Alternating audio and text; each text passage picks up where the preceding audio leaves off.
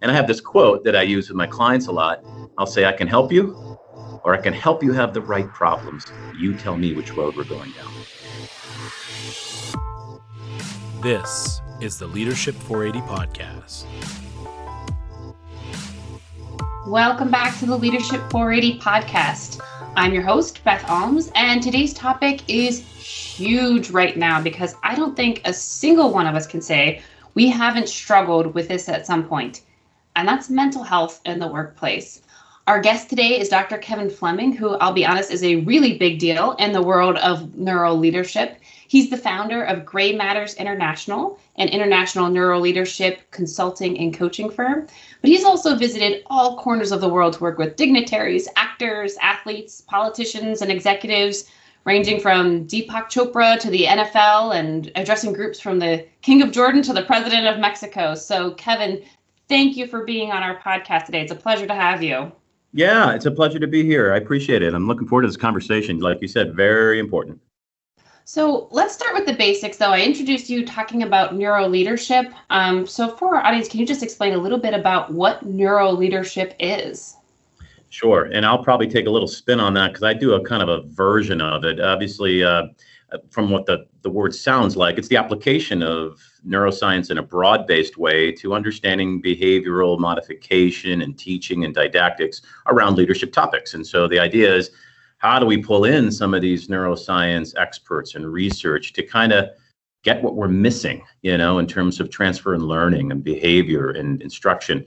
So what my company does is not only get into the uh, the neuroscience sandbox, so to speak, but I'd probably go down a little bit more specifically into decision making and behavior change. Um, most coaches, consultants, trainers, they're doing a lot of great work um, in, in terms of the, the assumption that if you teach rational based kind of stuff to people, the, you know, most of good natured, you know, talented, motivated people will do it. Um, I wish that was most of the day at the office for me, but uh, a lot of times for me, I'm brought in when that isn't working, when there's a fundamental irrationality piece, and that can be certainly in this mental health realm. It can be also just some type of uh, uh, way people are teaching things. But I, I like to go into the application of decisional neuroscience to go into areas where we are assuming something's off that's not so easy to catch. So tell me a little bit about that. When you say something's off, I know you've worked a lot with executives at the top of the house, things like that, um, and those who are kind of struggling with this on a daily basis. How do you see leaders leaders struggling with some of these uh, topics related to uh, neuro leadership? Yeah, obviously, one of the big areas that I would say I'm called in for is in this burnout area, right? We see a lot of burnout, but the problem is burnout doesn't doesn't come to your door on your front door knock and say hi i'm burnout and i'm going to mess up your life. You know, it just doesn't happen that way. It happens insidiously. It seems to happen in a slow decline uh, while we're performing quote unquote good enough. And what's really odd is we're reinforced we're getting decent reviews we still have a desk that we sit at so nobody's kicked us out. The world keeps turning you know the the world of reinforcement see, keeps showing you that you're a decent good performing person and and the way the brain works is as long it's always a you know cost benefit ratio running all the time. It's just as long as it can run these predictive networks that seem to get some kind of output that it knows it's going to keep doing it. So if the world keeps saying that you're good enough that you're okay uh, but internally there's something else going on and crashing in your hardware no one's going to really know it. And what's really interesting with the mental health side is there is a aspect of sort of decompensation that we call the parasympathetic freeze state. It's this interesting way that I see in terms of mental health, you know, concerns kind of growing a lot with people now. It's it's started it's a sort of an emotional shutting down of the nervous system. I'd have to say most of the stories I hear, whether you're a entry level manager up to the C-suite, is there's some type of not only just exhaustion and an experience of like, oh my gosh, there's just a boundaryless world that we live in. My phone keeps dinging and donging, and everyone's telling me they need this and that, and and yet there's a Zoom call here and Zoom call there, and everyone acts as if the relationship's important, but I don't see people anymore, you know. And then I'm supposed to somehow do contradictions, and and you just kind of say, excuse my French, F it in some ways, and the body just says, and since you can't because you got to need a paycheck and you got people to support, you, the body just says, hey, I'll I'll tell you what, you you keep going on the surface with your life, and I'll shut down internally to re, you know preserve resources, and uh, we'll just hedge hedge the fence here. And what happens yeah. is logical consequences to that. You know, there's there's feelings of like sort of cynicism and detachment, and there's sort of like ick- ickiness and irritability growing, and this and there's an overwhelming sense of just not feeling like you're doing your job as well as you're I was going to say not just not as well like the the ratings are telling you. You probably are getting decent ratings and reviews, but as your heart inside thought your job and wellness and happiness would be. And so there's this learned helplessness that grows, a sense of just not feeling like there's control over your world. Does that make sense? It really does. And I'm curious how you define maybe the difference between burnout and um, regular stress. Because I imagine a lot of our listeners, a lot of leaders out there are thinking, like, I'm not burned out. I'm not burned out. It can't be me, but this is just regular stress I have to deal with. So, how do you kind of know when you've tipped the scale toward, towards burnout versus your regular everyday stress? a really good question, and I'll answer it on a couple levels. First, I'll go really deep dive into the neurological or neurophysiological level. We can kind of look at the nervous system uh, in the central nervous system in terms of how it codes a fight, flight, freeze response in the limbic area and the amygdalic area. And if we were running some type of EEG based kind of system to look at um, the left side of the parasympathetic, the left side of the brain, the parasympathetic nervous system, you'll see some very, very extreme imbalances in most frequencies. This ain't stress, folks. This is a locking. It's very similar to PTSD. To if you, I take a vet coming back from the Middle East conflict and I put their brain on a, on a, on a window on my computer, and I can also look at an executive or a mid level person going through burnout, very, very similar. It's a lock it's a locking of neural oscillations that it's it's literally looking like a fight between hemispheres in the electrophysiology. So that's the quick like science answer of how you can kind of see that it's not just regular stress. The other thing is, and this is kind of the way human nature is. It's really hard to kind of get sort of a you know a warning sign early because like i said it's very illusory to to to to, to discern between normal stress and burnout because that's just we're wired to be right as human beings. We're wired to make us feel right. That's our greatest ego addiction. So we're not going to necessarily raise our hand in class and say, "Yeah, I'm a mess, folks. Uh, can you help me out?" and so, you know, sadly, the sadly, the ones that are coming to me, whether it's the spouse or the person feeling it, they're having a decompensation. It's starting to leak out. There's bleeding, so to speak, metaphorically. And those realms typically are in the marriage or in their relationship or their family. They're the spouse is saying they're there, but they're not there. they're mm-hmm. coexisting in our space, so to speak. Or uh, there's a there's an actual uh, decision making boo boo that happened where they know darn well they never would have made this error if it was normal stress even. Um, or there's there's just a 360 or some type of evaluation process that's starting to or accountability process that said hey we're worried about you. Somebody's come to them. Um, or there's self-medication stuff like drinking. Uh, some other way people are just kind of checking out to kind of put the pain down.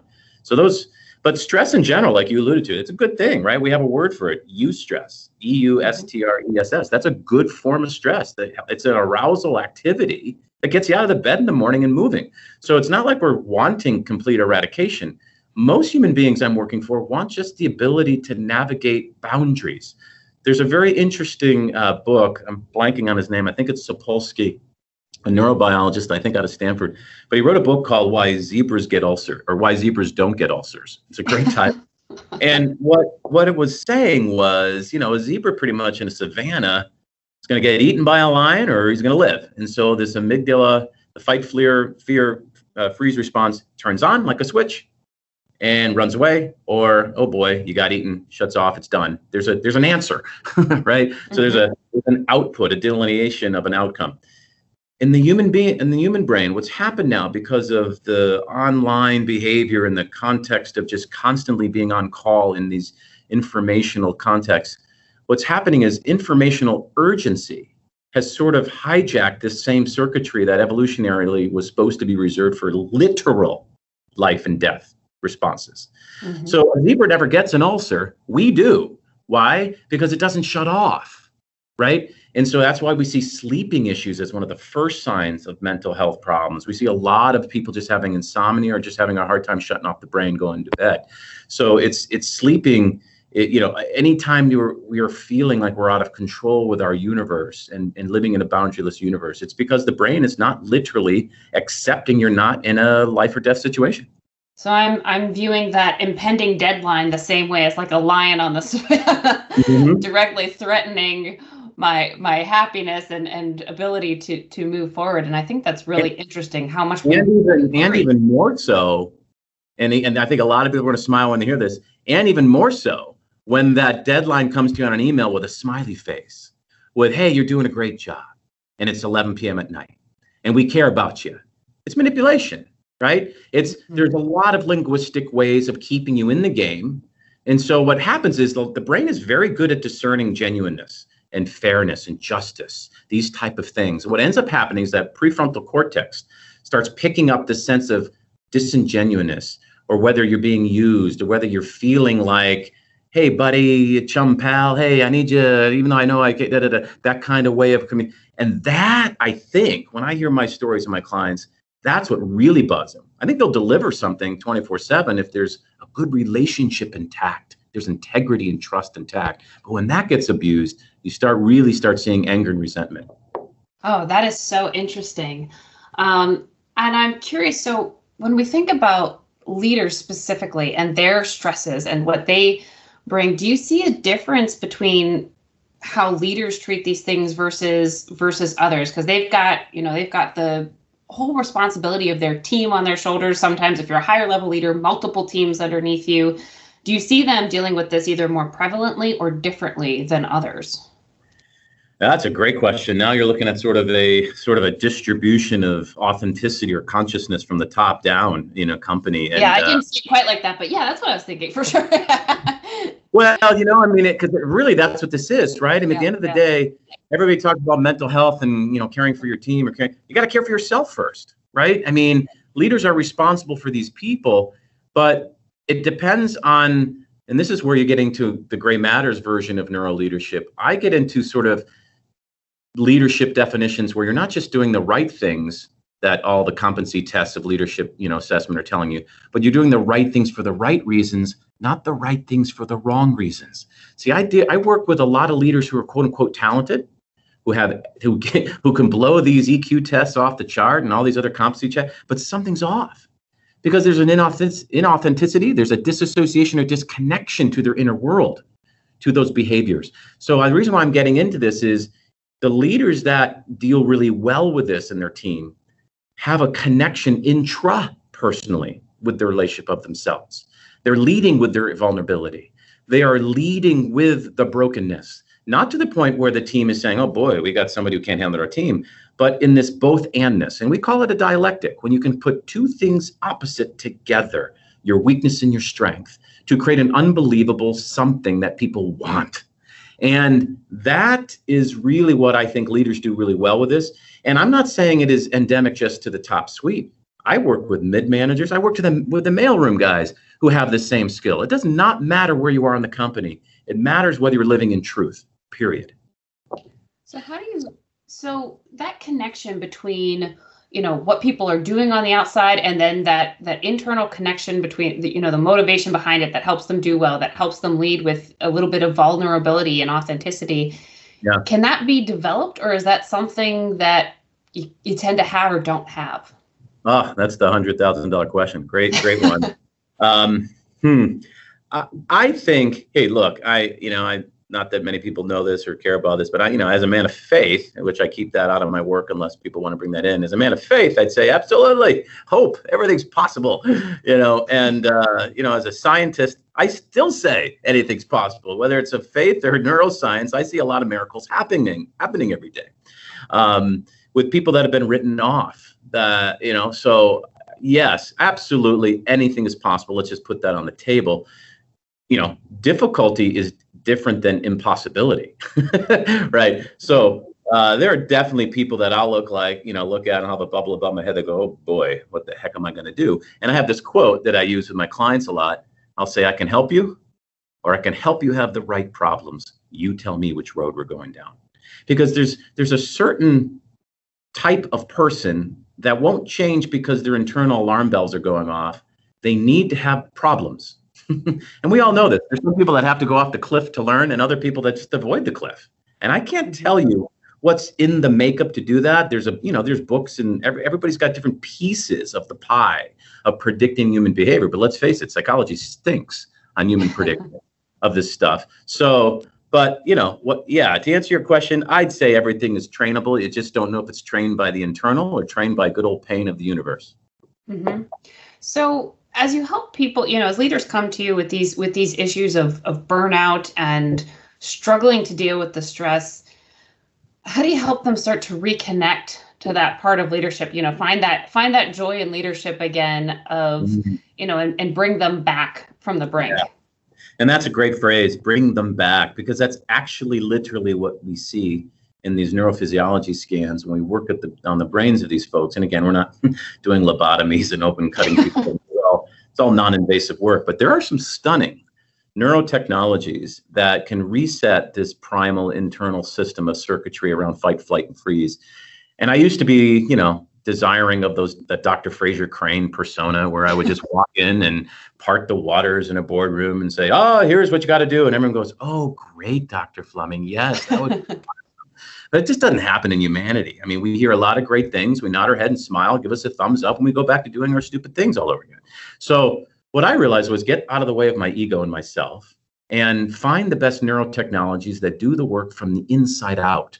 Because until you can cre- break that parasympathetic freeze state, that state that's keeping you sort of behind or underneath the, the ice where you're smiling or above the water where you're smiling, but your body's all flailing. And I know there's mm-hmm. people hearing this that that's exactly the split life they're feeling with these mental health issues in business now until that part of the brain unifies, until the nervous system says, okay, uncle, I surrender. I don't feel in threat anymore. There's no sense in coaching a person. Now, this will be an interesting dialogue for other people to think about because a lot of people say, well, I'm a coach, I work with this, and I can been able to help people. Sure. And I'm not saying you can't. Again, I'm, t- I'm working on the tail end of the bell curve, folks, right? So I'm working mm-hmm. out people that already come with pre-existing mental issues, mental health issues in business that are quietly dying inside right? So maybe my sample is a little different than some of the people the executive coaches purely are working with. So I get that. But um, yeah, my experience work from the inside out. Start with neurotechnology, get the brain on fire to cool down, then start coaching them on the traits that you need.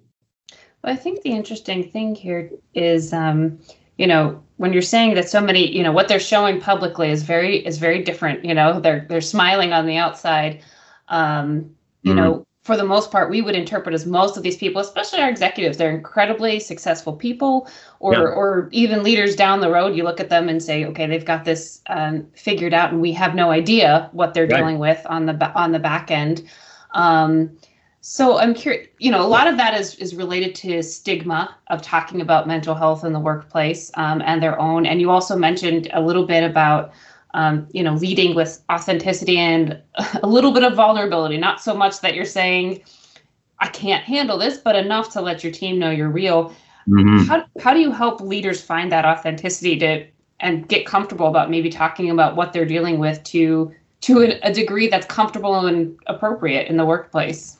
Yeah, that's a great question because a lot of times, unless they're in control as a CEO and are running the tone and timbre of their culture, a lot of these people need to be sold a little bit that what I'm saying makes sense. And I I I I love the intellectual arm wrestling that happens in the beginning where they're like, yeah, yeah, sounds great, psychobabble doc, you know, but yeah, this is what the, these are what the consequences are going to be if I do that. And I go, okay, will you sign up for an experiment and let me prove it to you? And don't take my word until you're sold. I mean, let's face it, that's the best way to to sell a brain, you know. Uh, so what I do is I do tons of data internally on culture, team, and I give him or her the uh, the bubble above people's heads, right? Because at the end of the mm-hmm. day, the brain is really wired to be right, as I said. It's not wired to be effective necessarily, and so. Uh, what we're doing most of the time is reducing cognitive dissonance, just a fancy phrase to say we're going to come up with a narrative that justifies our current way of viewing people in the world while holding back the piece that needs to change inside us. And if I can come up with a, a narrative that makes it look like I'm on board or that I'm buying XYZ, but then I'm self protecting another piece, that's probably going to be the dominant narrative we're running with. So, what I'm going to try to do is I've got to get to that ambivalence. And that's introduce, interestingly enough, how Grey Matters got its name. My company got its name not only from the neuroscience illusion, but from the double entendre kind of thing here, where the name also means that gray matters in your decision making. The grayness, uh, the ambivalence, the internal conflict actually matters, folks. You just can't tell people to get rid of it or squelch it with a bunch of coaching. You actually have to listen to the reality of that. Mm, yes, but because that's all inside of us, right? So what I do is I assume that that's there. I give the the executive some some data where he's like, "Oh my gosh, that's never what I would have thought that what my people are really thinking about." And once he feels what? Safe, right? Emotional safety is the key here, folks. I mean, we can teach all this stuff to these leaders, but until they really believe it, you know, so I always thought it'd be fun to do these seminars where people have those little knobs, like where like the Nielsen ratings would do, where their people are their belief systems while they're te- you know, listening to these TED talks and and these great seminars and smiles and all these powerpoints.